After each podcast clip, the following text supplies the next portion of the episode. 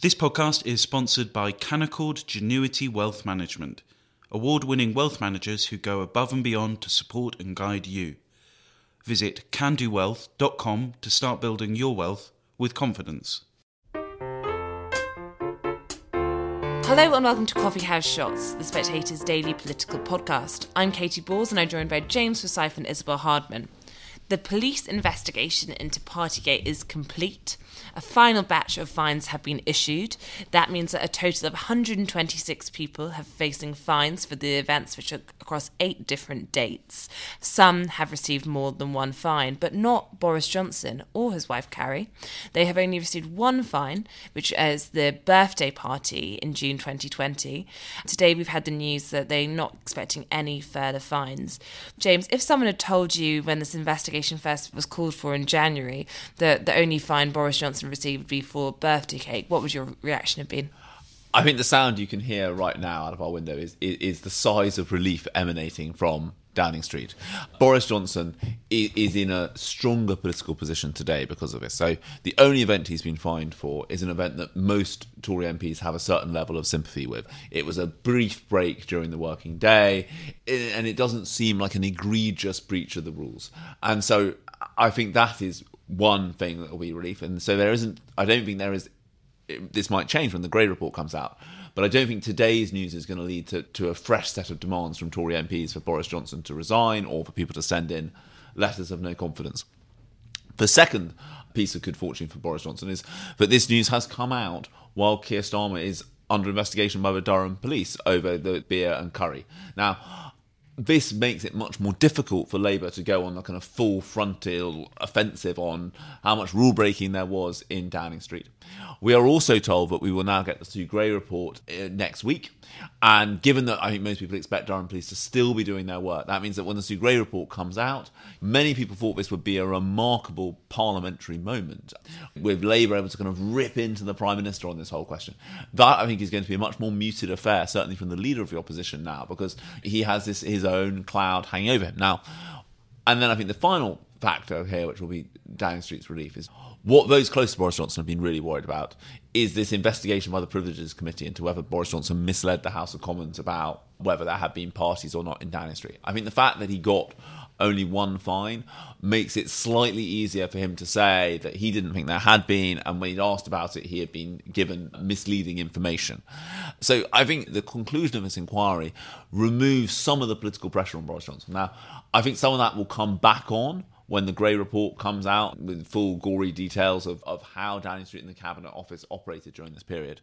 But many of those familiar with the, the process think that one of the things that the Gray report will do will turn a, a particular spotlight on the civil service leadership and broaden out the question just beyond the kind of the political. And Isabel, in terms of the next steps, uh, we've got the Sue Gray report. Do you think you do get the sense, though, that Boris Johnson is broadly out of the woods? I think, as James says, there's a lot of opportunity for obfuscation, which has been what Boris Johnson has uh, relied on really to survive thus far. So the birthday cake is, as James said, something that is the event that probably Tory MPs have the most sympathy with. It's something that um, that it's quite easy for Boris Johnson's allies to obfuscate over because you say, "Oh, it's only nine minutes," and you know it's just a birthday cake and all that sort of thing and the other events that, in terms of the events themselves, seem much clearer cut, he now doesn't have this direct link to in terms of a fine. And then you can, uh, as James says, you can use obfuscation again with Keir Starmer. The Gray report, though, I think it is still very dangerous for Johnson because I think it will highlight a lot of cultural and leadership problems within number 10 in a way that may send some of his MPs and not just the ones who've been responding to every booking request from broadcasters to go on and, and criticise him over the past few months, but actually those who have, have sort of swung one way or the other, depending on the political weather, it will give them pause to take a step back and say, well, actually, hang on a second, that these are actually really important points about about our prime minister. And so I'm I'm not sure he's fully out of the woods yet. But as we were saying earlier on in the year, and indeed in, uh, towards the end of last year, the longer this has gone on for, the more heat has been taken out of it and the less obvious it seems that letters are going to come flooding in at any one particular moment. What I suspect will happen is this slow drip drip of a loss of authority still because don't forget that surviving isn't the only criteria for success as a prime minister you have to be able to get your legislative agenda through you have to often be able to face down your critics within your party and say, look, I've got some awkward people in my party, but I've got this controversial reform through. I'm delivering on house building or or whatever. Uh, Boris Johnson doesn't actually really have the space to do any of that, whether it's on the cost of living or other measures. And we saw that in some of the things that, that did and didn't make it into the Queen's speech, for instance, and the debate that has followed, which ha- has basically said, all right, okay, to the Queen's speech, right, let's move on to all the other things you're not doing. And so, in terms of his ability to be a powerful prime minister, that's still very much in question. James, do you agree with that in the sense that the mood has calmed very much amongst Tory MPs? Do, do you think there is a risk that something like the Sue Gray report could reopen things? Or are we at the point where actually we've spoken about all these crunch points, uh, you know, a fine, it happened, there wasn't a huge reaction. Obviously, there was anger, but it didn't lead to this existential moment for the Prime Minister. The local elections, some grumbling, but almost you know came and went and didn't seem to put Boris Johnson in a much more precarious position. So could Sue Gray report actually be the same? And, and then is he pretty much in the clear? I think we saw from the update from Sue Gray, but the Sue Gray report is going to be very, very difficult for number 10. I think Boris Johnson's immediate response will be, well, look, these people don't don't work in the building anymore. I've changed the setup. You know, he'll he'll try and do a whole thing like that.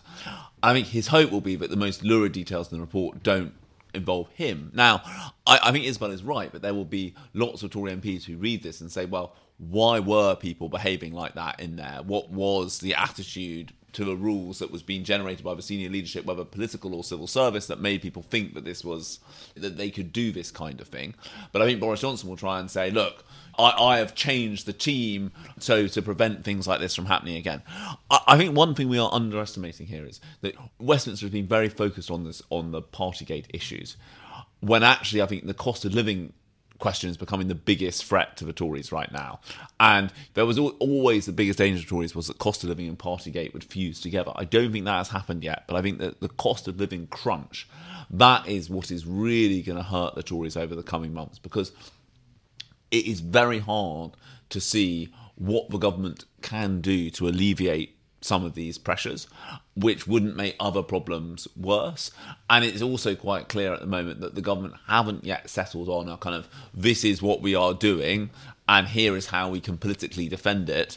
And so I think that that, in some ways, I suspect that those issues which have been downplayed because those people who wanted to get Boris Johnson out of Downing Street looked and thought that this was this might have been their best their best tool, will now turn to those questions more. And I think that that the Tories are still very vulnerable on. And finally, we're going to bring you something a little bit different. Here is what George Bush had to say last night. The result is an absence of checks and balances in Russia and the decision of one man to launch a wholly unjustified and brutal invasion of Iraq. I mean, of Ukraine. Iraq, too. Anyway. Uh, 75. Uh, Isabel, what's going on there? Well, I find it fascinating the way that both George W. Bush and Tony Blair have the word Iraq stuck on the tips of their tongues in all situations. And we often criticise British MPs when we're having debates about countries, completely different parts of the world, for accidentally talking about Iraq um, or accidentally calling a different dictator Saddam. But actually, it seems that George W. Bush and Tony Blair suffer from this too. The difference between the two leaders here is that Tony Blair is is stuck in an internal rumination about how he actually he did do the right moral thing with Iraq, and you know he just wishes that people would see that he you know he was he was trying to to rescue the Iraqi people. Whereas I think George Bush has probably had a slightly more rounded life after office, and. Uh, clearly just is able to be self-deprecating um, in a way that that Blair just never will be able to. Thank you, Isabel. Thank you, James, and thank you, listeners.